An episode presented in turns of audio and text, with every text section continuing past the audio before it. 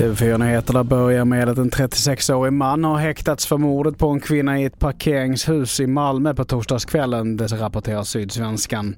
Mannen häktas på sannolika skäl misstänkt för mord och utan att ta ställning i själva brottsrubriceringen så erkänner han att han berövat kvinnan livet. Vidare till USA där högsta domstolen nu meddelar att man fryser alla lägre instansers beslut kring att stoppa abortpillret Mifepriston så länge den juridiska tvisten pågår. Det innebär att det är tillåtet att använda och att restriktionerna i de konservativa delstaterna hävs tills vidare. Läkemedlet har varit godkänt i USA i över 20 år och används vid en majoritet av landets aborter.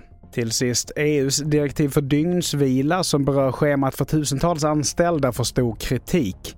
I vården har nu drygt 20 000 skrivit under en protestlista för att försöka stoppa de nya reglerna. Och så här säger Lena Berggren som är undersköterska. Jag skulle behöva jobba mera dagar, jag skulle få mindre tid för återhämtning. Ja, det är katastrof. Och sen tror jag att många av mina kollegor kommer att säga upp sig för många bor i Östersund och jobbar här.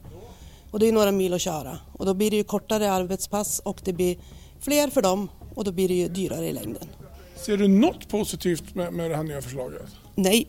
Fler nyheter hittar du på tv4.se. Jag heter Mattias Nordgren.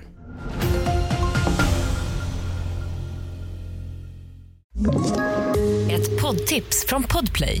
I fallen jag aldrig glömmer djupdyker Hasse Aro i arbetet bakom några av Sveriges mest uppseendeväckande brottsutredningar går vi in med hemlig telefonavlyssning och, och då upplever vi att vi får en total förändring av hans beteende. Vad är det som händer nu? Vem är det som läcker?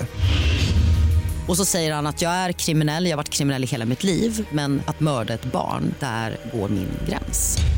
Nya säsongen av Fallen jag aldrig glömmer på Podplay.